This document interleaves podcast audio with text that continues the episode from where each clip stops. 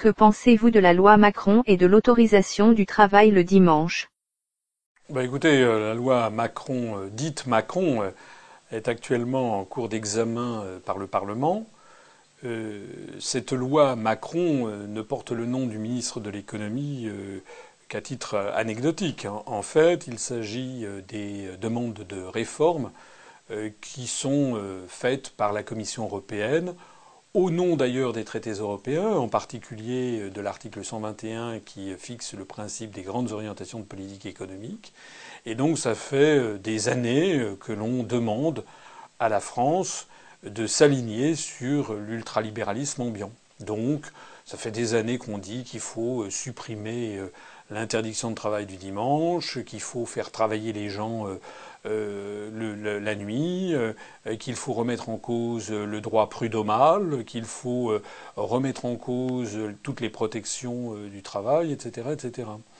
Alors, il y a plusieurs choses à dire. Ces, remèdes étaient déjà, par exemple, dans le fameux rapport sur la croissance qui avait été demandé par Nicolas Sarkozy à l'inénarrable Jacques Attali euh, dans les années 2007-2008. Euh, voilà.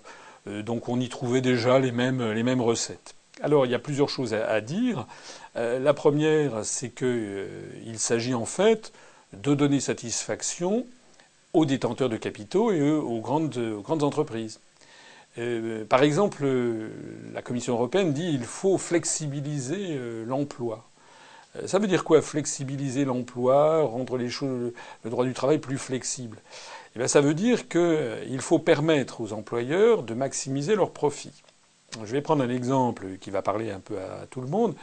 Euh, c'est euh, l'exemple euh, quelqu'un qui travaille dans un restaurant de restauration rapide, ce qu'on appelle un fast food, McDonald's, Kentucky Fried Chicken, Quick, etc. Et on a vu se fleurir ça un peu partout. Euh, avec euh, les lois euh, de protection du, travail telles qu'elles résultaient de tous les acquis sociaux obtenus par nos parents, nos grands-parents, nos arrière-grands-parents depuis la fin du XIXe siècle, il y avait des contrats de travail qui étaient des contrats de travail de 40 heures, de 39 heures, ensuite de 35 heures. Bien, mettons le contrat de travail de 35 heures, ça veut dire que quelqu'un qui travaille, mettons 5 jours par semaine, eh bien, était embauché pendant 7 heures de travail dans un restaurant euh, de cette nature. Le problème, c'est que dans ce genre de restaurant, euh, il y a une pointe de clientèle qui commence vers 11h30, midi moins le quart, et qui s'achève aux alentours de 14h. Et puis qui recommence vers environ 19h et qui s'achève vers 21h. Et tout le reste du temps, il y a très peu de clients dans ce genre de restaurant. Voilà. Je ne dis pas qu'il n'y en a pas, mais il y en a très peu.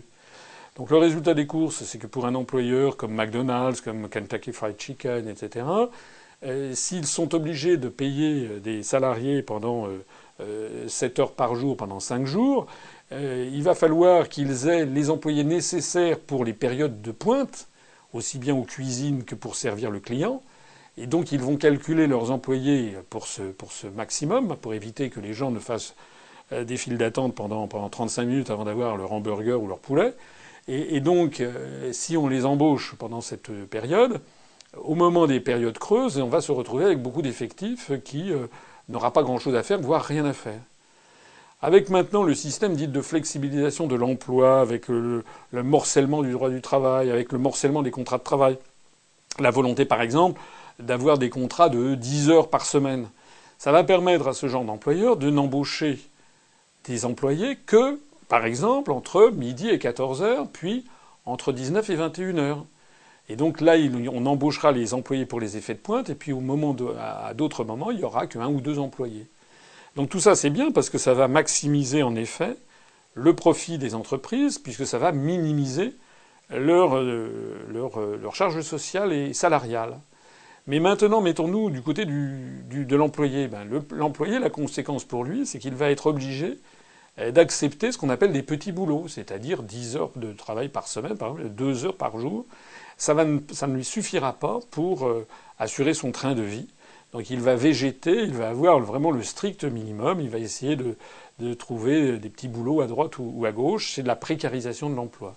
Voilà, donc on voit bien en fait que ce genre d'initiative, c'est pareil par exemple pour le travail le dimanche ou le travail de nuit, donne la priorité uniquement aux besoins des entreprises, et plus exactement des actionnariats des entreprises, et considère comme nul et non avenu finalement le besoin des salariés. Tant pis, avant, un salarié qui gagnait, qui était payé 35 heures par semaine, il va plus être payé que 10 heures par semaine.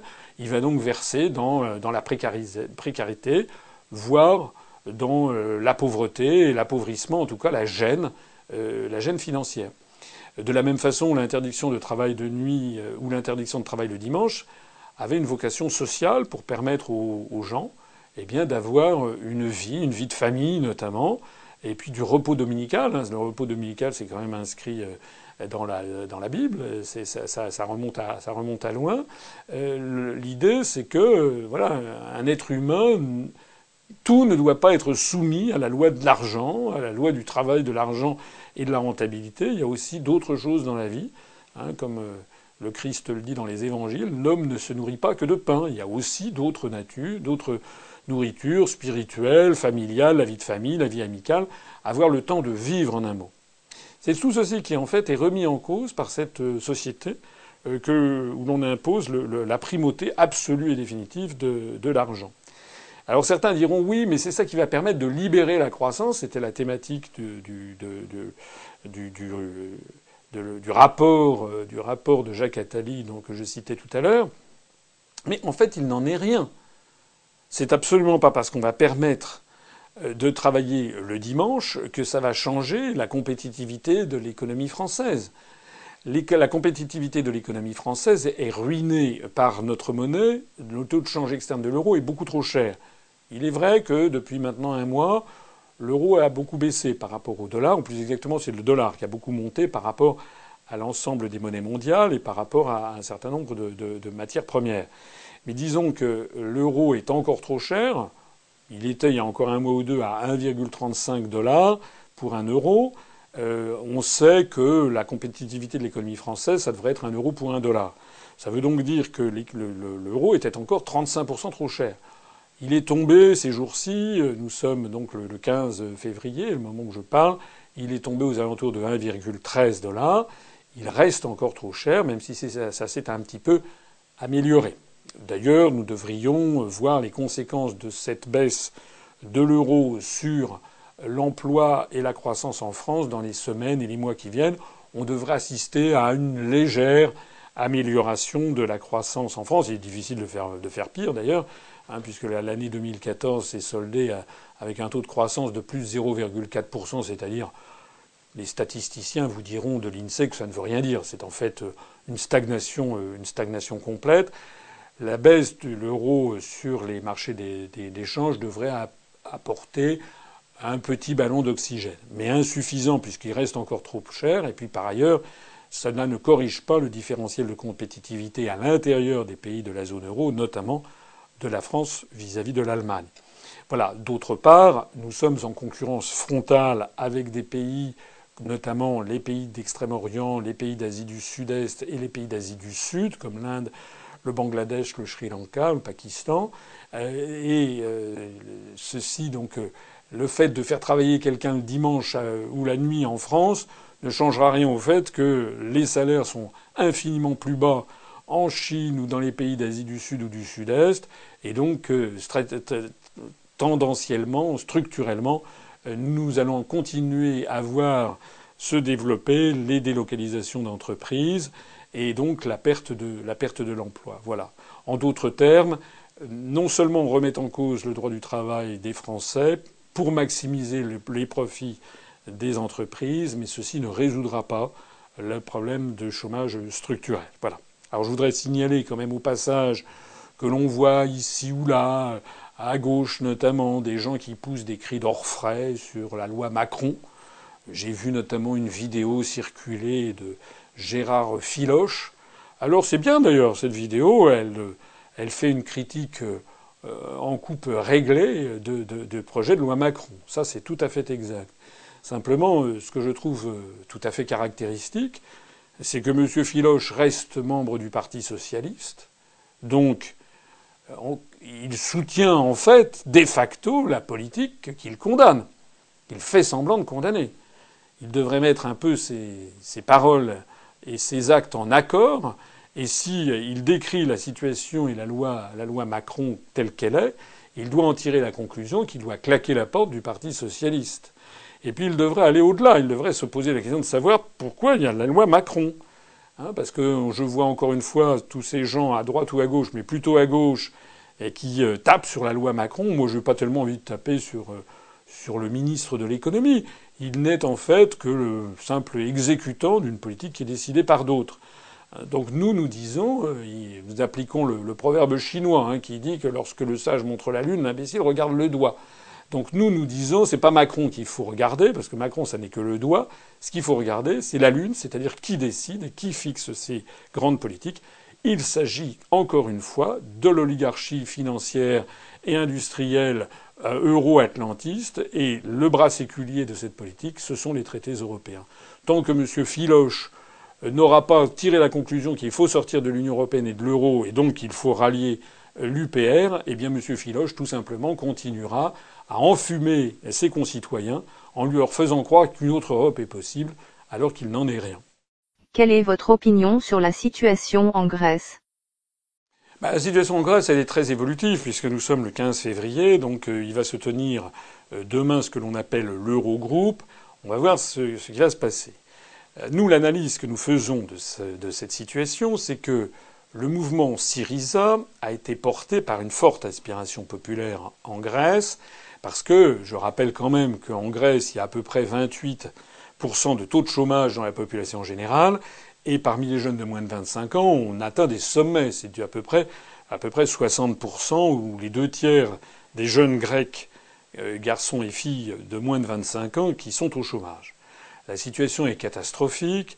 Le PIB de la Grèce a baissé de 25% depuis deux ans et le taux de suicide a grimpé en flèche je crois qu'il a été multiplié par deux ou trois depuis, depuis trois ans. Voilà donc un pays qui a été saigné à blanc et euh, dont les résultats macroéconomiques restent encore très faibles.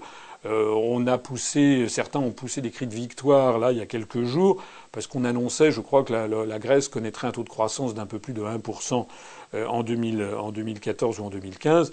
ça reste encore une fois très très faible compte tenu de l'effondrement qu'il y y a eu. Alors euh, Alexandre Tsipras euh, a été élu euh, à la tête du gouvernement grec. Il a eu une très légère majorité en fait à l'Assemblée grecque, enfin plus exactement une majorité à condition de faire alliance avec un parti qui est un parti souverainiste de, droite, l'ANEL, les Grecs indépendants. Bon, ils ont été élus sur quoi?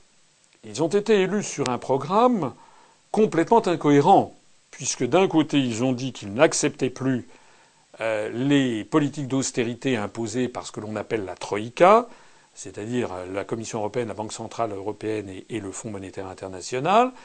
Donc ils ont dit qu'ils ne l'accepteraient plus, qu'on allait voir ce qu'on allait voir, qu'il fallait une autre Europe sociale et autre. Mais dans le même temps, ils ont dit qu'il était hors de question de sortir de l'Union européenne et de l'euro. Bon. Le problème, c'est que vous ne pouvez pas vouloir une chose et son contraire. Ils ne veulent pas sortir de l'Union européenne et de l'euro. Il faut donc qu'ils acceptent euh, les politiques qui leur sont imposées euh, par les 27 euh, autres États membres de l'Union européenne et par les 18 autres États membres de la zone euro, à commencer par l'Allemagne. Bon.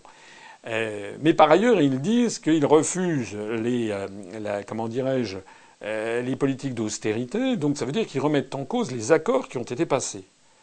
Alors on en est là. Alors c'est une espèce de c'est une espèce de, comment dirais-je, de, de, scène d'opéra. Vous savez, ça donne un peu comme ces, ces chœurs à l'opéra qui disent marchons, marchons, et puis qui font du surplace. Donc en fait, M. Tsipras fait des rodomontades. Euh, et puis, et puis euh, les, les, Allemands notamment, mais pas seulement les Allemands. Hein. On parle toujours de l'Allemagne, on fait toujours mousser l'Allemagne comme si l'Allemagne était l'empêcheuse de tourner en rond. C'est vrai que les Allemands sont particulièrement vent debout contre la remise en cause des accords, et pour les raisons que j'ai souvent expliquées, notamment dans mes conférences, notamment la conférence qui s'appelle La tragédie de l'euro, puisque j'explique qu'au bout du compte, c'est l'Allemagne qui risque d'être euh, la, dernière puissance sur laquelle euh, tout, tout, risque de s'effondrer, cette affaire d'euro. Mais il n'y a pas que l'Allemagne.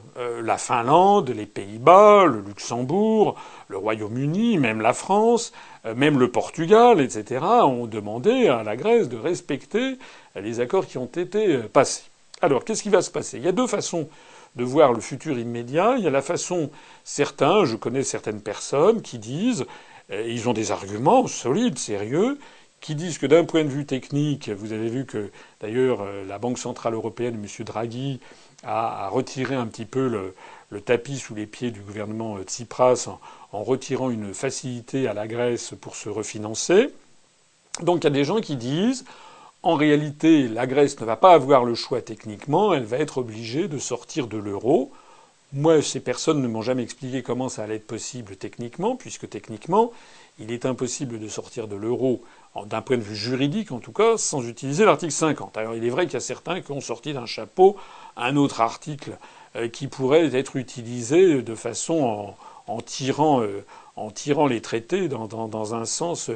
en gros, il y aura quand même un énorme problème en matière juridique. Mais euh, il y aura surtout un énorme problème en matière politique.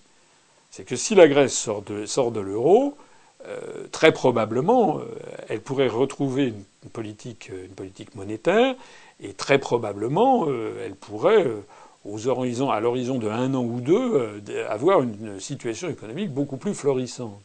Il est donc bien évident que pour les partisans de la construction européenne et de l'euro, euh, c'est un exemple qu'il ne faut surtout pas administrer aux populations européennes. Je rappelle par ailleurs que les États-Unis suivent toute cette opération de très très près. On a vu que M. Obama est venu à voler au secours euh, de M. Tsipras, ce qui est quand même assez curieux lorsqu'on pense que Tsipras euh, se prévaut d'être la gauche radicale. On a vu cette gauche dite radicale avoir recours comme conseiller à, la banque Lazare, une grande banque d'affaires française. Euh, là aussi, c'est un peu curieux. Euh, la gauche radicale, pour moi, mais je suis peut-être un peu vieux jeu, euh, c'était, je sais c'était le communisme ou c'était Mao arrivant au pouvoir en 1949 à Pékin, ou bien c'était les Vietnamiens, le Viet Cong arrivant au pouvoir à Saigon en 1975, euh, ou bien Fidel Castro prenant le pouvoir en 1959 à La Havane. Je ne vois pas dans toutes ces circonstances que ces gens euh, aient eu comme premier souci. Je vois pas Mao, je vois pas Ho Chi Minh, je vois pas, euh, je ne vois pas comment s'appelle-t-il Fidel Castro se précipiter pour prendre comme conseil la banque Lazare ou la banque JP Morgan pour leur donner des conseils en matière d'économie et financière. Bon, peut-être que le monde a-t-il changé, mais je trouve ça quand même curieux. De même que je trouve curieux que le ministre des Finances grec, euh, M. Varoufakis, a été pendant plusieurs années euh, professeur à l'université d'Austin dans le Texas. Euh, ça ne donne pas l'impression quand même de quelqu'un qui soit résolument hostile à l'oligarchie euro-atlantiste. Certains prêtent même à monsieur, au ministre actuel des, Finances grecques, des, certaines proximités avec Georges Soros. Je n'en sais rien. En attendant, il faut voir également comment a été constitué le gouvernement, euh, grec. Le vice-premier ministre grec, euh, euh, dont on parle peu, si vous allez sur Internet, vous découvrirez qu'il se fait le chantre des réformes indispensables. On dirait lire du Attali. si vous regardez le nouveau ministre des Affaires étrangères grec, vous découvrirez qu'il a pondu un ouvrage collectif qui s'appelle euh, Repairing EU-US Ties, c'est-à-dire euh, comment faire pour réparer les liens entre l'Union européenne et les États-Unis, comme si euh, s'il y avait des problèmes entre les États-Unis et l'Union européenne, alors que l'Union européenne est en fait le doigt sur la couture du pantalon en train d'appliquer toutes les grandes directives géopolitiques fixées par Washington. Si vous allez, si vous examinez de près le pédigré du ministre de la Défense, qui est d'ailleurs le seul représentant au gouvernement grec actuel du mouvement des, Grecs indépendants, du mouvement souverainiste de droite. Vous apercevrez qu'il a fait un voyage en, novembre 2013 à Washington.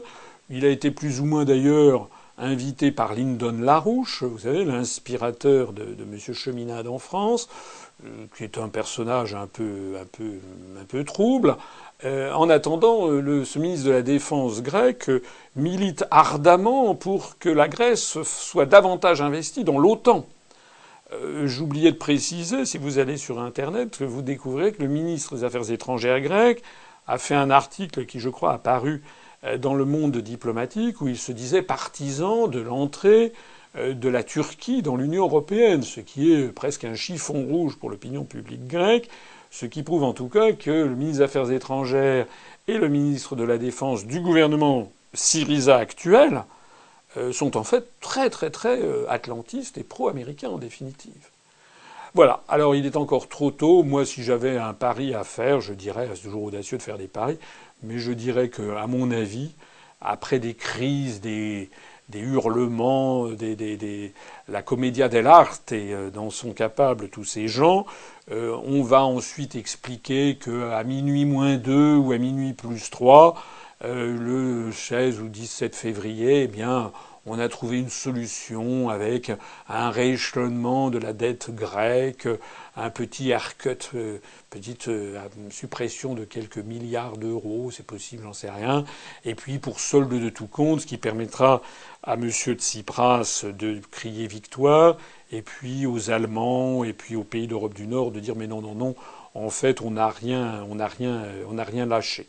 Si j'avais une conclusion à tirer, je dirais que le mouvement Syriza a bénéficié d'une couverture médiatique énorme en Grèce, euh, et que lorsque l'on bénéficie d'une couverture médiatique énorme, ça veut dire qu'il y a quand même euh, quelque chose derrière qui n'est pas tout à fait net. Le mouvement grec que nous connaissons bien, l'EPAM, qui est totalement blacklisté dans les médias grecs, lui propose de sortir de l'Union européenne et de l'euro, et comme par hasard, il n'a pas la voix au chapitre. J'observe que Syriza a toujours dit qu'il voulait rester dans l'Union européenne et dans l'euro et qu'il a été très largement euh, médiatisé. En fait, il en est de Syriza en Grèce, comme de mouvement 5 étoiles en Italie, comme du mouvement euh, Podemos en, Espagne, comme euh, du Front de gauche ou du Front national en France. Ce sont des partis qui, en réalité, ne proposent absolument pas de sortir de l'Union européenne et de l'euro. On va voir ce que ça va donner dans les mois et dans les semaines qui, viennent. Quel est votre avis sur la situation en Ukraine et les accords de Minsk? Alors là, c'est une, c'est une, c'est une affaire tout à fait euh, brûlante puisque nous sommes le, dimanche 15 février, que les accords de Minsk ont eu lieu il y a, il y a, il y a 48 heures et que normalement un cessez-le-feu a dû intervenir à partir, à partir d'hier. Euh, alors les dépêches de presse arrivent. On dit ça y est. Euh, euh, en fait, le cessez-le-feu est à peu près respecté depuis ce dimanche matin. Et puis après, il y a d'autres dépêches qui arrivent, qui disent, venant d'Ukraine, qui disent non, non, on a reçu 60 tirs de mortier venant du côté des, des, des, forces rebelles du, Donbass. donc il est encore un peu trop pour, pour juger. Euh, j'espère, quant à moi, effectivement, que le, cessez-le-feu va, s'imposer. Il y a quand même eu 5500 morts, euh, essentiellement des civils, dans cette affaire, et que les différentes parties vont euh, revenir à la, raison. Je trouve personnellement pas très sain que la chancelière d'Allemagne et le président de la République française se soient à ce point mouillés dans cette opération, euh, allant à, Kiev, allant rencontrer euh, euh, Poutine, allant ensuite à Minsk. De vous à moi, j'ai l'impression, enfin j'ai le sentiment que ça n'est pas le rôle d'un chef d'État, ou ce qui revient presque au même du chancelier de la République fédérale d'Allemagne, de s'investir personnellement et jusqu'au cou dans des telles négociations. Normalement, ça devrait être le travail de diplomate, ça devrait d'ailleurs être le travail de l'Organisation des Nations Unies. Elle a été complètement mise de côté par la volonté américaine, mais ça serait normalement le travail de diplomate que d'essayer d'aboutir à, un traité à des négociations de paix et à un cessez-le-feu, quitte à ce qu'ensuite le président de la République française, le chancelier d'Allemagne, le président de tel ou tel pays tiers euh, viennent en, caution. Mais là, en, montant au créneau, j'allais dire, ils, sont tout nus. C'est-à-dire que si ça se passe très mal, euh, si le cessez-le-feu est violé dans les jours ou les semaines qui viennent, euh, on aura l'air, ils auront l'air de billes. voilà. Monsieur, Monsieur Hollande aura, l'air, d'avoir servi à rien, d'avoir été manipulé, d'avoir été un, ludion sur ou un bouchon de liège sur l'océan ce qui n'est pas bien pour la fonction. Remarquez, il l'a déjà tellement dégradé qu'une deux fois de plus, c'est pas, ça sera, sera pas si grave que ça. Euh, ce que je note en tout cas, c'est que le président des États-Unis est resté derrière en faisant la fine bouche, et on a l'impression qu'il envoie le président de la République française et la chancelière d'Allemagne en estafette un peu comme si c'était ses envoyés. Il les traite un peu comme si c'était ses négociateurs à, lui, et puis qu'il se gardait la possibilité de les désavouer si l'affaire tournait mal. Encore une fois, je vois absolument pas, par exemple, dans de telles circonstances, je vois absolument pas Charles de Gaulle en train de faire la navette pour essayer de faire aboutir ça. Ça va pas. Le président de la République française, c'est un chef d'État. Un chef d'État ne doit pas faire ceci. Voilà. Alors maintenant, euh, la situation en Ukraine, euh, elle est hein, comme très évolutive. Je rappelle que ce sont les États-Unis euh, qui sont à l'origine du problème. Ce sont les États-Unis qui ont déstabilisé l'Ukraine, qui ont organisé un coup d'État contre le président Yanukovych, et que depuis lors, ben, tout s'est enclenché dans quelque chose qui paraît un petit peu échapper, au, échapper à, tous les acteurs. Je note que l'Europe et la France ont pris des mesures de rétorsion contre la Russie, qui d'ailleurs ne sont toujours pas levées, puisqu'il est même question de les aggraver si les, les comment dirais-je si l'accord de cessez-le-feu n'est pas respecté. Je vois que le président Hollande a, a, indiqué que les conditions n'étaient toujours pas réunies pour qu'on livre les fameux navires Mistral. Je pense qu'à la fin des fins, les, Russes nous, les laisseront sur les bras, ces, navires. Euh, on a d'ailleurs au passage piétiné la crédibilité de la signature de la France. Euh, ce que, je, note euh, en, tout cas, c'est que euh, ces mesures de, de, rétorsion ont été très très fortement euh, aggravées après l'affaire de l'avion de la Malaisiane, le vol MH17 qui a été, qui a été détruit en vol à l'est de l'Ukraine à l'été dernier. Euh, sauf erreur de ma part, c'est arrivé aux alentours du, du 17 juillet 2014. Euh, On a découvert les boîtes noires, enfin les boîtes dites noires qui en fait sont oranges. Elles ont été découvertes aux alentours, je crois, de mémoire du 30 juillet 2014. Nous voici le 15 février 2015. On ne sait toujours pas quel est le contenu de ces boîtes noires. Et par ailleurs, euh, les, les analyses ont été déclarées secret défense par le gouvernement néerlandais.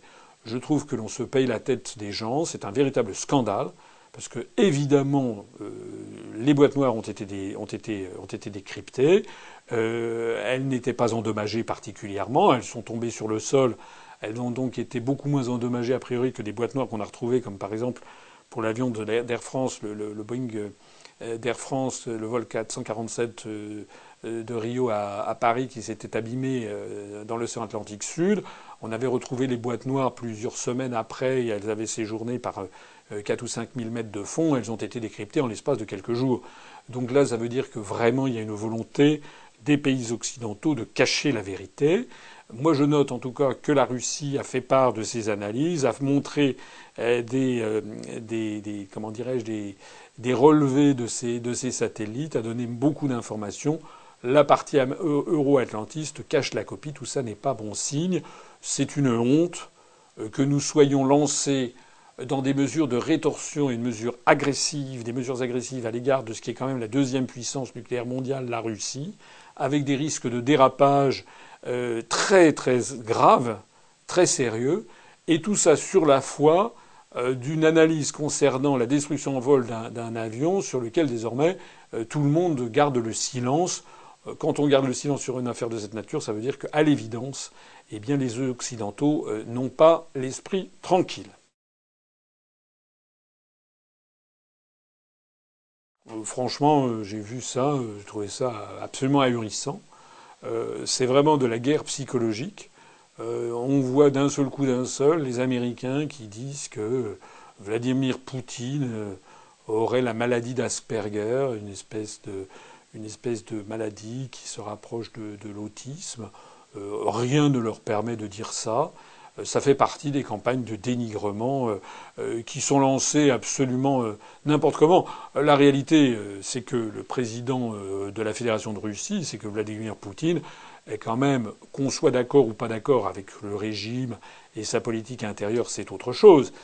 Mais pour n'importe quel historien ou observateur de la situation géopolitique actuelle, le président russe est un très grand homme d'État qui est en train de mener la barque de la Fédération de Russie pour le mieux euh, des, Russes.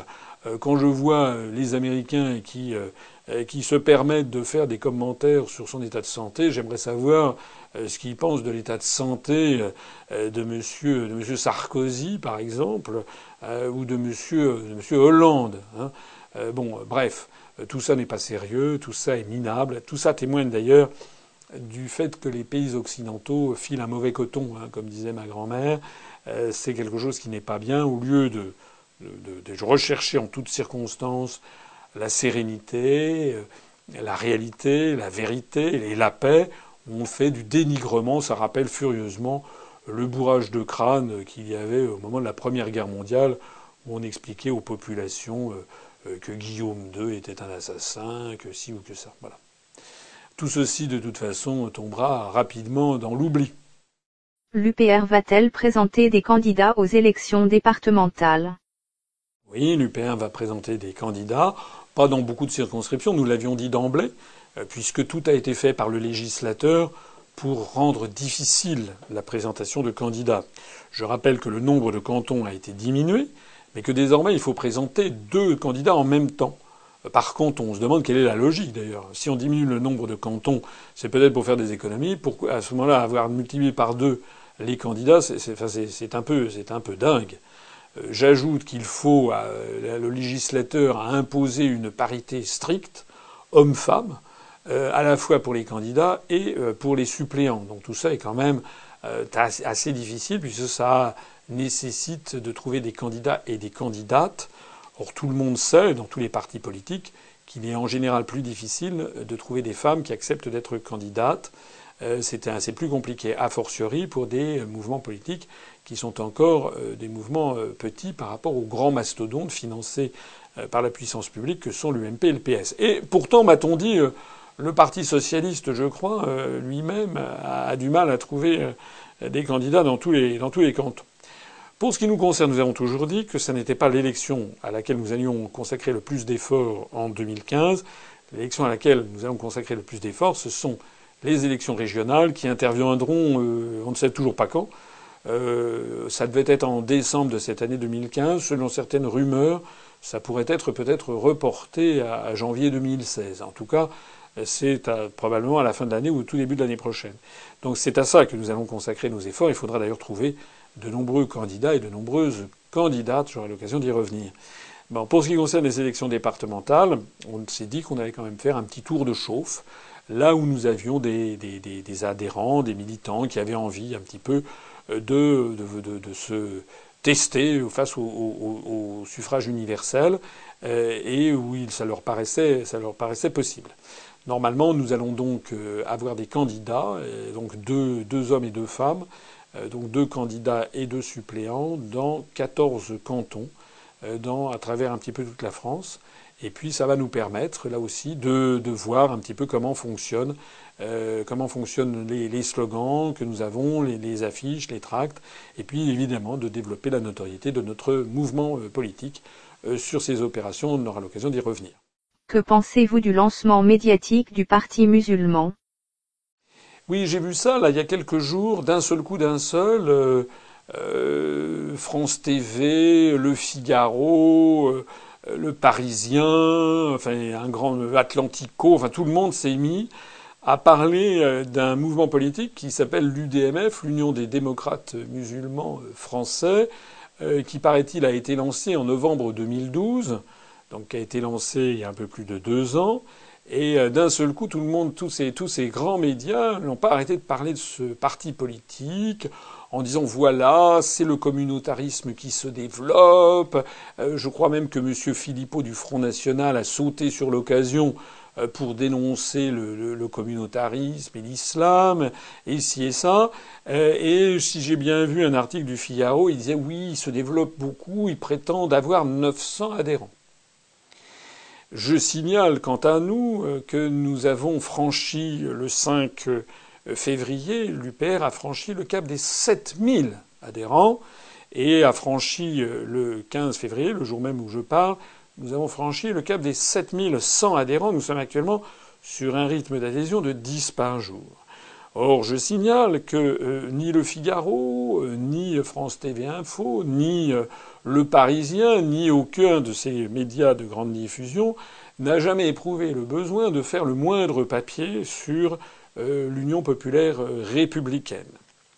En d'autres termes, je pose ici une question, c'est que cherchent exactement les médias de grande diffusion quand ils donnent le maximum d'audience? D'ailleurs, je trouve assez normal qu'ils parlent de ce jeune mouvement politique, ça ne me choque pas. En revanche, ce qui me choque, c'est que l'on donne une telle audience, une telle signification le développement du communautarisme, un parti musulman, etc., alors que nous avons, nous, de façon certaine, huit fois plus d'adhérents que ce mouvement et que nous, nous sommes toujours comme si nous n'existions pas. Ça veut dire qu'il y a quand même derrière tout ceci une véritable opération voulue qui consiste à jeter de l'huile sur le feu constamment en France, puisque la médiatisation de ce mouvement politique a été assortie, je le rappelle, d'un discours stigmatisant la, communautarisation euh, croissante de la société française. Si les médias de grande diffusion recherchaient le bien public, la chose publique, en latin ça se dit res publica, hein, la république en fait. Si les médias de grande diffusion voulaient la paix sociale, euh, voulaient la concorde entre les citoyens français, ils ne donneraient pas autant d'importance que ça à tout ce qui est euh, attentat, etc., euh, actes terroristes et mouvements, mouvements communautaristes, il donnerait au moins autant d'importance, et en tout cas à due proportion des, des adhérents, à un mouvement politique comme le nôtre. Je voudrais quand même signaler que nous nous développons en ce moment très très rapidement et que nous avons à l'UPR des Français de toutes les origines, de toutes les convictions religieuses, y compris D'ailleurs, euh, des musulmans, des juifs, des chrétiens, catholiques, protestants, euh, des bouddhistes même quelques-uns, et puis y compris des agnostiques, des athées euh, militants. Nous sommes justement ce qui est fait, le mouvement qui est là pour assurer la paix sociale. Nous, nous sommes pour la paix, la concorde entre les Français. Nous sommes un mouvement anticommunautariste, nous sommes un mouvement républicain, un mouvement laïque. La laïcité, je le rappelle, consiste à inciter tous les Français, quelle que soit leur religion, à la garder pour la sphère privée et à ne pas l'imposer publiquement aux autres. J'observe en tout cas que nous avons de plus en plus de Français qui nous rejoignent, notamment des compatriotes musulmans, qui sont extrêmement contents de trouver le mouvement politique qui est le nôtre, qui est un mouvement qui s'inscrit dans 1500 ans, 2000 ans d'histoire de France, d'indépendance nationale, et dans plus de 200 ans euh, de république et de souci de la, de la laïcité. Donc je terminerai en posant cette question. J'aimerais savoir pourquoi le Figaro, pourquoi le Parisien ne nous ont pas encore accordé un long article sur le développement de l'UPR, conformément à l'ampleur du nombre d'adhérents que nous avons désormais atteint.